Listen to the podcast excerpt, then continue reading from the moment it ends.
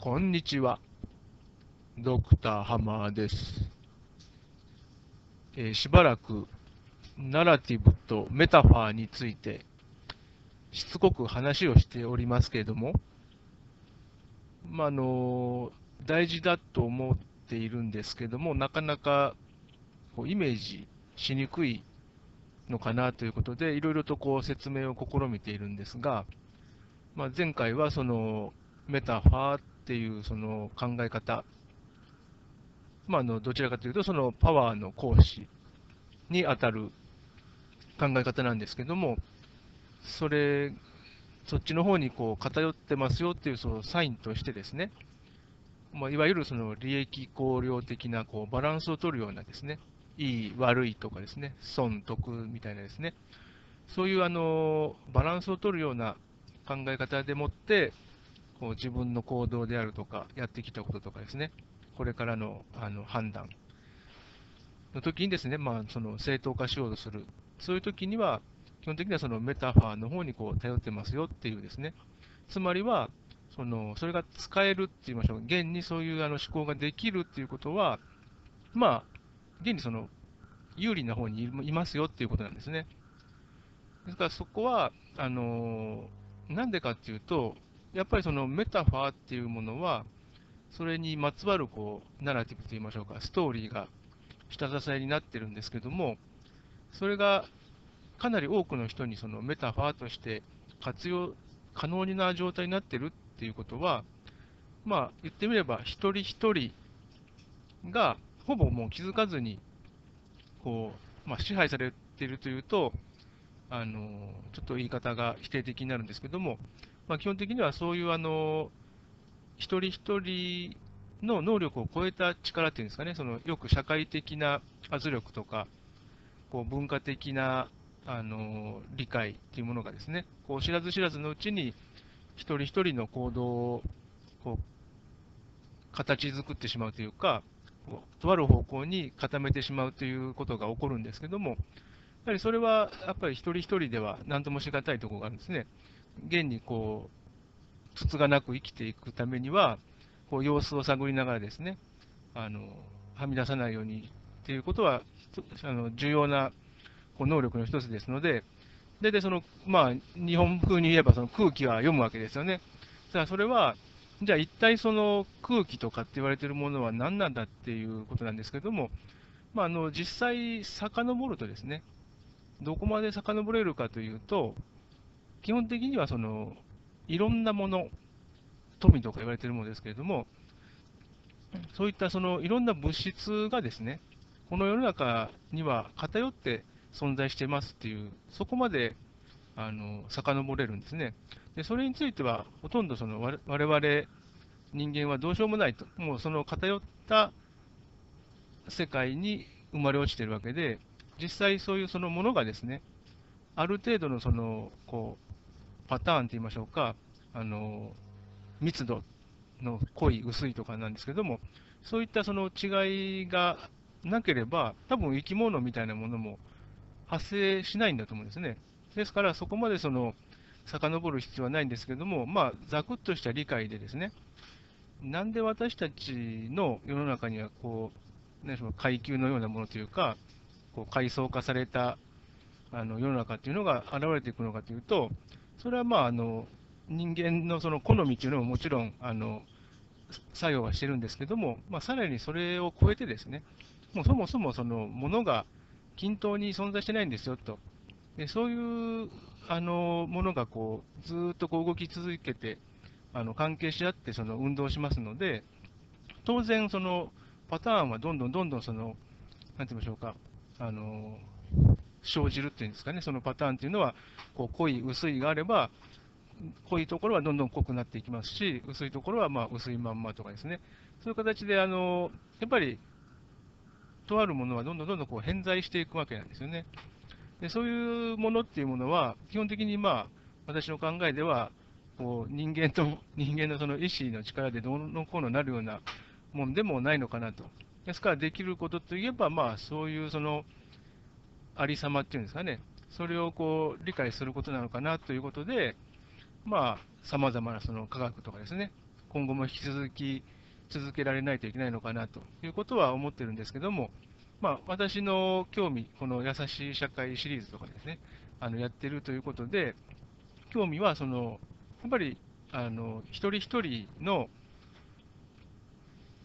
何て言いましょう、どうやってそのなるべくですね、こう予測ができるようでできないようなこの世の中、なんとかこう、なるべくこう安定した気持ちでですね、過ごせればいいのかなという、まあ、そこに興味がありますので、で、その時にですね、あの、まあ、例えば、生まれ落ちたその環境の違いっていうので、すごくその歩む人生が違うわけでですね、そういうのを見て、まあ、なんて言いましょうか、不合理と言いましょうか、こうアンフェアな印象はもちろん受けると思うんですけども、まあ、その原因というのはですね、こうずっと遡っていくと、まあ、乱暴に言えば、この人知、人のその知恵とかですね、その思考とかこう意思みたいなものだけではですね、まあ、いかんともしがたいあの偏りっていうのがですね、ありますよと。で、そういうことがあの分かってないと、なかなかですね、その例えばその比喩的なそのものの見方、その利益考慮とかですね、大体それはこうポイントとかをこう計算していてですね、なあの重い、軽いとか、あのいいあの多い、少ないとかっていうものをこう比べたりするんですけども、それができるだけでも、まあまあ、あの結構大変なわけですよ、その頭も良くないとできないですし、ある程度そのこう地道に調べていかないと、そういうことも、あの証拠集めとかもですね、できないですから、それをができるっていう、その利益考慮でものをこう判断するっていうこと自体もですね、そんな簡単なことではないんですよね。あのですから、ついついですね、それができると、そのすごくこう精度高くですね、証拠を集めましたと、絶対この比較の仕方だったらぜあの間違いないよみたいなですね、そういうことにたどり着いてしまったときにですね、こう必要以上にそれに価値を置きすぎてしまうというかですね、ですから、あの以前ですね、その偉大なる最低者の話をしたんですけども、まあ、あの実際ですね、その偉大なる最低者って申し上げたのは、あの先ほど申し上げました、こうもう実際この世の中にですね、ものがこのこう均等には存在してませんよと、大体偏ってあの存在しているからこそ、それがこう運動して、こういろんな生き物とかですね、我々っていうのが生まれてきてるわけで、そこはもうその、じゃあ平らに全部あの鳴らしましょうかみたいなことを試そうとしたって、まあ、ほぼ不可能なんですよね。ですから、もちろんその不平等とかですね、格差とかっていうものは、なるべくその少なくしようっていうことは私はあの続けていくべきだと思うんですけども、まあ、そうするために何をするかっていうときにですね、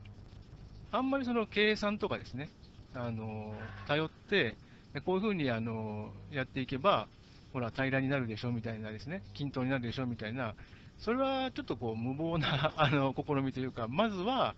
あの現状、その例えばそのメタファー的な考え方であればですね、それはあの現にその力の行使ですよ、力が行使できるということは、まあ、ある程度その有利な立場にいるんですよっていうことですね。そういうところをまずこう自覚するところから始めないと、まあ、あの、なんて言いましょうか、こう私のその考えではですね、そういうそのこう計算とか、いろんなその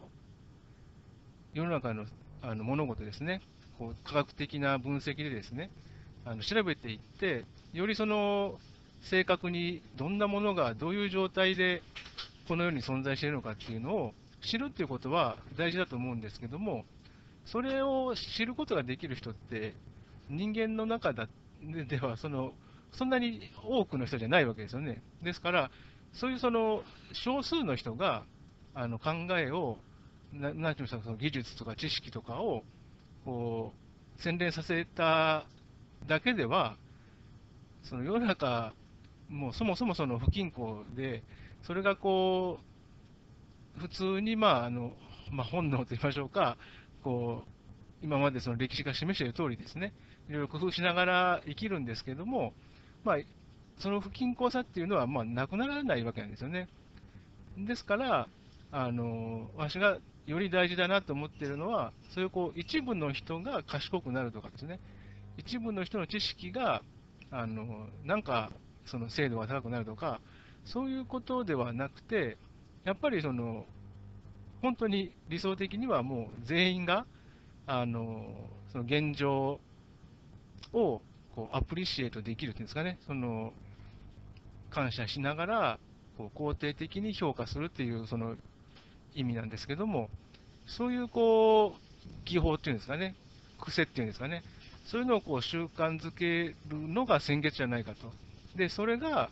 結局はその私たち人間って何なのみたいなですね、そういうこう、いまだにこうちゃんと答えられてないような問いにですね、答えることになるんじゃないのかなと。なので、あのこうしつこくですね、そのナナラティブとそのメタファーの例もそうなんですけども、あのまあ、こういう形で私たちその世の中捉えていますよとかですね、でそれにはあの一人一人ではコントロールできないですね、力がどうしても作用してしまうと。でそういうところはまずあの、より多くの人がですねあの当たり前のこととして自覚するようになるっていうのがですね先決なのかなということを考えているわけです。